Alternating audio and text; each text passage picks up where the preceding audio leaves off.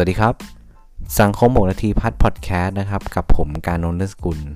พอดแคสต์ทำให้คุณฟังน้อยแต่ได้มากเช่นเคยนะครับสำหรับวันนี้เรายังอยู่เรื่องของนโยบายการเงินนะครับ ซึ่งเป็น EP ที่ 4 แล้วนะครับในซีรีส์นโยบายการเงินนะครับคุณผู้ฟังอย่าลืมนะครับว่านโยบายการเงินเนี่ยนะครับ คนที่ดูแลก็คือธนาคารแห่งประเทศไทยนั่นเอง หรือธนาคารแม่นะครับ ทีนี้วันนี้จะพูดถึงเครื่องมือของนโยบายการเงินนะครับ ทีนี้เรามาดูความหมายก่อนนะครับ ความหมายของเครื่องมือนโยบายการเงินก็คือ วิธีการหรือแนวทางนะครับ ที่ธนาคารกลางเนี่ย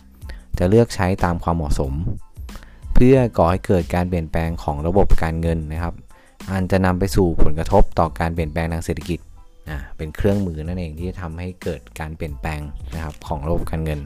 ไปในทิศทางที่มันดีขึ้นเองพูดง่ายๆทีนี้มาดูว่าว่ามีอะไรบ้างนะครับ ก็มีจะแบ่งเป็น 3 ลักษณะนะครับ เครื่องมือ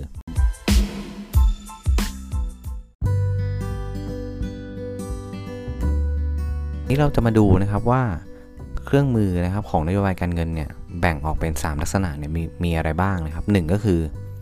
การดำรงสินทรัพย์สภาพคล่อง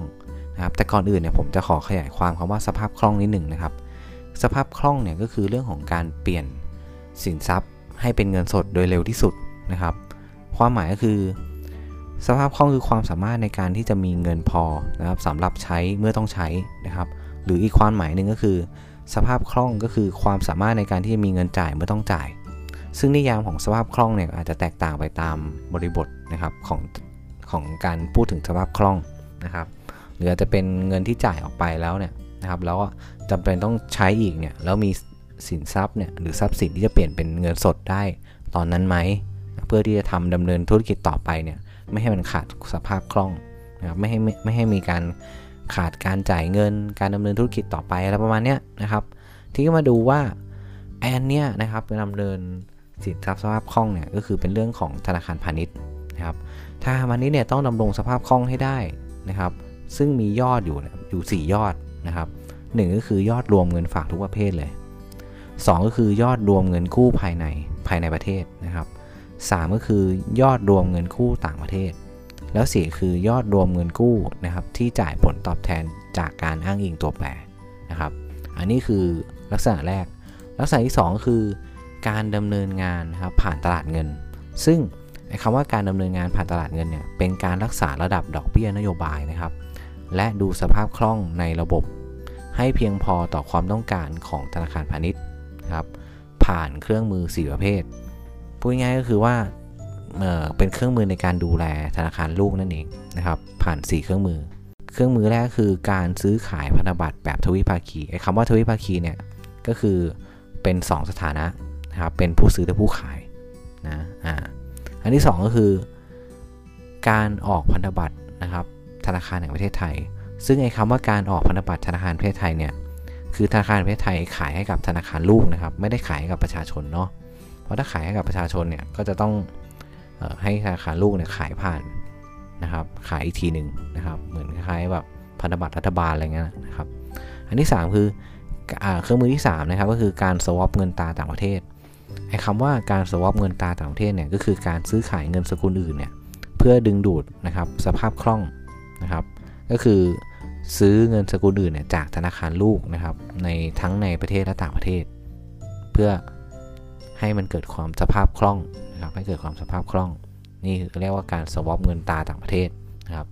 เครื่องมือที่ 4 คือซื้อขาดหรือขายขาดหลักทรัพย์นะครับในตลาดหลักทรัพย์นะอันนี้คือเรื่องของการเงินการผ่านตลาดเงินนั่นเองที่เป็นตัวที่ 3 เครื่องมือที่ 3 ก็คือหน้าต่างหน้าต่างตั้งรับนะครับคำว่าหน้าต่างตั้งรับเนี่ยก็คือ การที่ธนาคารแห่งประเทศไทยเนี่ยเปิดช่องทางให้ธนาคารกู้นะครับธนาคารพาณิชย์นะ กู้หรือฝากเงินกับธนาคารแห่งประเทศไทยนะครับ ได้ในระยะช่วงเวลาข้ามคืนนะครับ เพื่ออะไรครับ เพื่อให้ปรับสภาพคล่องในช่วงเวลาสั้นๆนะครับ คือภายในสิ้นวันเนี่ยนะครับ โดยมีพันธบัตรเป็นหลักประกัน ในกรณีที่มีสภาพคล่องเกินนะครับ ส่วนเกินเนี่ยก็สามารถฝากได้ไอ้คำว่าสภาพคล่องส่วนเกินเนี่ยแสดงว่ามีสภาพคล่องเกินกว่าที่กฎหมายกำหนดไว้ เช่น กฎหมายกำหนดว่า ต้องมีสภาพคล่องนะครับประมาณ 25%นะครับหรือ 50%อะไรเงี้ยถ้ามีมากกว่านั้นก็คือเอามาฝากนะครับกับธนาคารแห่งประเทศไทยได้นะนนี้คือหน้าต่างตั้งรับนะครับอะโอเคครับสำหรับเรื่องของออนโยบายการเงินนะครับ ใน part นี้ก็เป็นเรื่องของเครื่องมือของนโยบายการเงินก็มี 3 ลักษณะนะครับโอเค ก็ประมาณนี้นะครับ ก็เรื่องนโยบายการเงินเนี่ยมันอาจจะเข้าใจยากนิดนึงนะครับ ก็ค่อยๆทำความเข้าใจไปนะครับ คุณคุณผู้ฟัง